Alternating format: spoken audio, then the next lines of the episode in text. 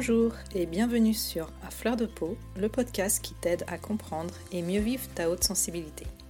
Je suis Pascaline Michon, photographe hypersensible, et à travers ce podcast, je te partage les outils et les clés qui m'ont aidé à mieux me connaître pour enfin accepter ma singularité et la considérer plutôt comme une force que comme une faiblesse.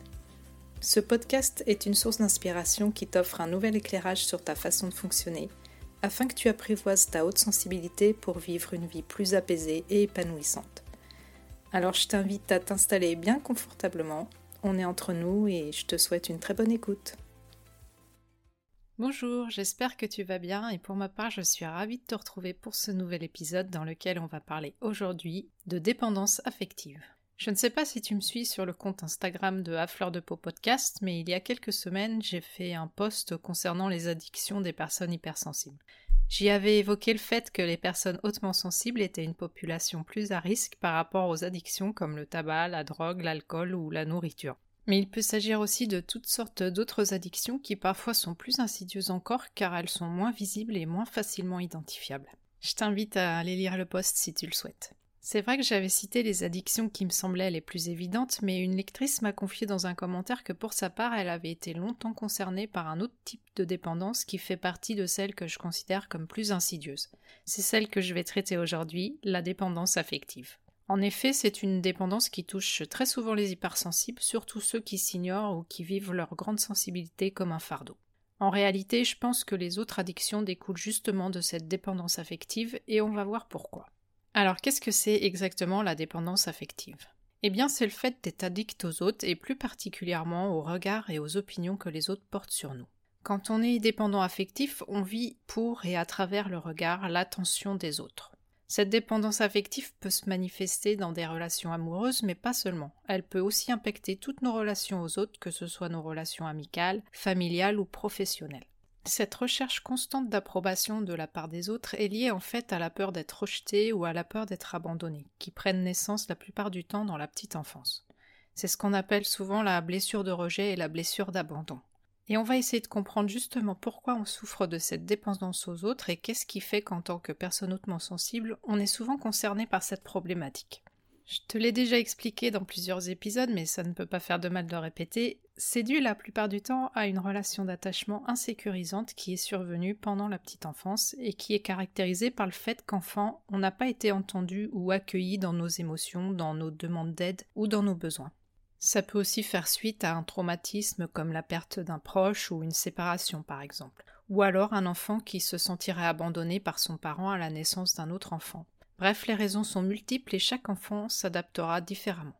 Une des conséquences de cette impression d'avoir été abandonné ou rejeté, c'est que ça crée un profond sentiment d'insécurité et que l'enfant qu'on était a pu développer une dépendance à l'autre en essayant d'attirer l'attention pour être enfin entendu ou se rassurer d'avoir de la valeur. Alors là, je te décris ça rapidement pour que tu comprennes ce qui entre en jeu, mais si tu as envie d'en connaître un peu plus sur la théorie de l'attachement chez le petit enfant, tu trouveras de nombreuses ressources sur Internet.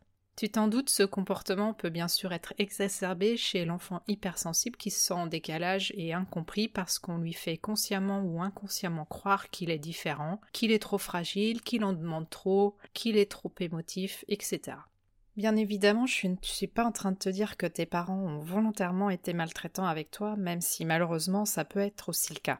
Ils ont peut-être tout simplement pensé te rendre service en ne te prenant pas trop dans les bras pour ne pas faire de toi un bébé capricieux ou dépendant, justement, et ils ne t'ont peut-être pas aidé à accueillir tes émotions ou ils t'ont forcé à les réprimer plutôt. Et si tu as vécu des situations qui te mettaient dans un état de stimulation extrême sans que tu puisses t'en protéger, eh bien tu as développé un sentiment d'insécurité. Bref, tu comprends l'idée et je t'en ai déjà parlé tout au long des précédents épisodes. Tes parents ont sans doute fait du mieux qu'ils pouvaient avec les cartes qu'ils avaient en main à ce moment-là. Et quand on ignore les caractéristiques de la haute sensibilité et tout ce qu'elle implique, on peut très bien avoir des réactions qui ne sont pas adaptées, et au lieu de sécuriser l'enfant, on crée chez lui une profonde angoisse. Alors quels sont les comportements qui peuvent faire penser que tu es sans doute concerné par la dépendance affective? Eh bien, sans grande surprise, les personnes dépendantes affectives souffrent la plupart du temps d'un manque d'estime et d'amour de soi ainsi que d'un manque de confiance en soi. On retrouve aussi un énorme besoin de reconnaissance, de signes d'amour et d'attention. En fait, on pourrait dire que la personne dépendante affective agit un petit peu comme un enfant, ce que finalement elle est restée au fond d'elle, et cet enfant attend constamment une récompense, et rêve qu'on le félicite et qu'on le valide dans ses actes. Et ça s'accompagne souvent d'un fort sentiment de culpabilité qui est tendu par la pensée qu'on n'est pas assez bien, qu'on n'est pas comme il faudrait pour être digne d'être aimé, et là tu comprends bien le lien avec l'enfant hypersensible qui s'imagine qu'il n'est pas normal et qu'il faudrait changer sa personnalité pour être accepté. Quand on est touché par cette dépendance, on fuit généralement les conflits car on craint par-dessus tout de déplaire, de décevoir l'autre et par conséquent de ne plus être aimé. Ce comportement est associé la plupart du temps à la peur de dire non et à la difficulté de s'affirmer. Une expression qui est souvent employée par les dépendants affectifs, sans vouloir faire de généralité bien sûr, c'est la petite phrase comme tu veux.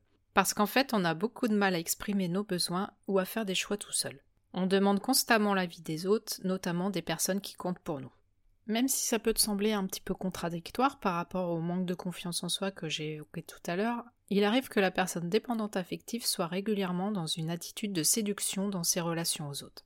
Ça s'explique tout simplement par le fait qu'on souhaite attirer l'attention sur nous, mais aussi parce que quelque part, on veut se prouver à nous-mêmes qu'on a une certaine valeur.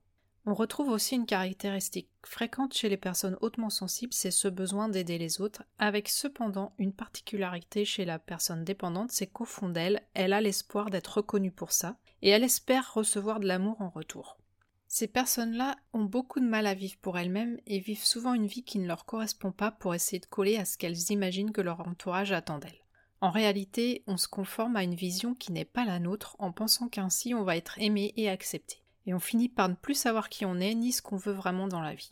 Je dis on parce qu'évidemment je m'inclus dans l'eau ayant été longtemps moi-même enfermée dans ce schéma. Et il m'arrive encore fréquemment de retomber dans ce travers et c'est pour ça que je me fais accompagner pour travailler sur ce point, en plus de tout le travail que je fais personnellement de mon côté.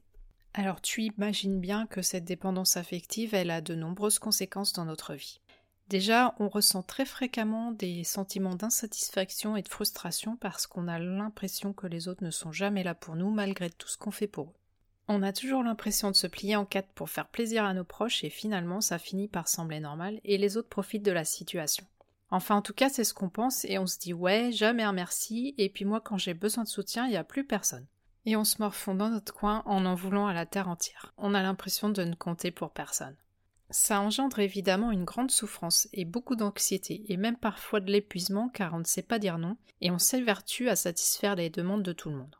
On peut aussi tomber dans un comportement exclusif avec nos proches, nos amis, et on fait parfois preuve de jalousie et de possessivité. Et quand l'autre ne semble pas aussi investi que nous dans la relation, la peur d'être abandonné ou d'être rejeté se réactive et fait naître en nous un profond sentiment d'insécurité. Malheureusement, notre comportement peut provoquer chez l'autre l'envie de s'enfuir à toutes jambes.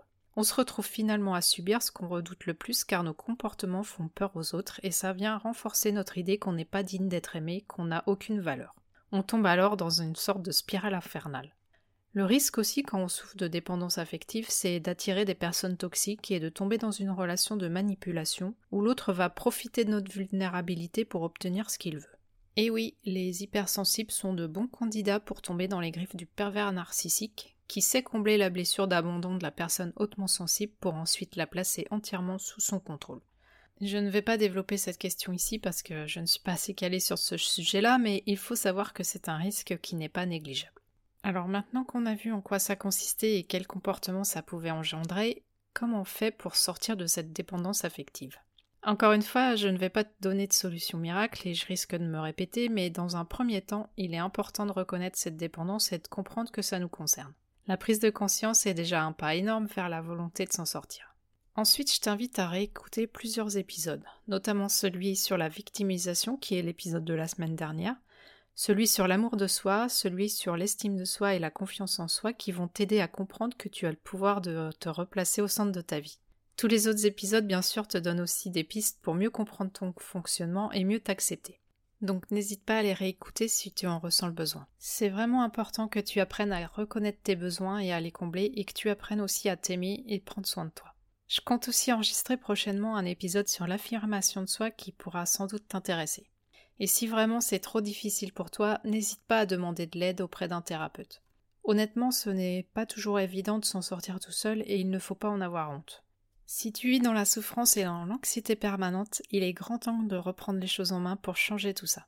Et franchement, investir sur toi, c'est le meilleur pari que tu puisses faire. Quant à moi, je vais te laisser pour aujourd'hui. J'espère que cet épisode t'aura permis d'éclaircir certaines choses. N'hésite pas, comme d'habitude, à venir en échanger avec moi. Je te dis à très vite. Voilà, je te remercie pour ton écoute. J'espère que cet épisode t'aura été utile. Si tu l'as apprécié, je te serais vraiment reconnaissante de me laisser un avis et surtout un maximum d'étoiles sur Apple Podcast pour m'aider à le faire connaître. N'hésite pas non plus à le partager si tu penses que ça peut être utile à d'autres personnes. Tu peux retrouver tous les épisodes sur mon site internet à l'adresse suivante www.pascalinemichonphotographe.com dans la rubrique podcast. Le podcast est aussi bien sûr disponible sur toutes les plateformes d'écoute principales. Si tu as envie d'échanger avec moi à propos de l'épisode, j'en serais vraiment ravie. Pour ça, tu peux me contacter sur Instagram, là où je suis la plus présente. Le compte, c'est tout simplement à fleur de peau podcast avec des tirés vers le bas entre chaque mot. En attendant, je te donne rendez-vous la semaine prochaine pour un nouvel épisode. À bientôt!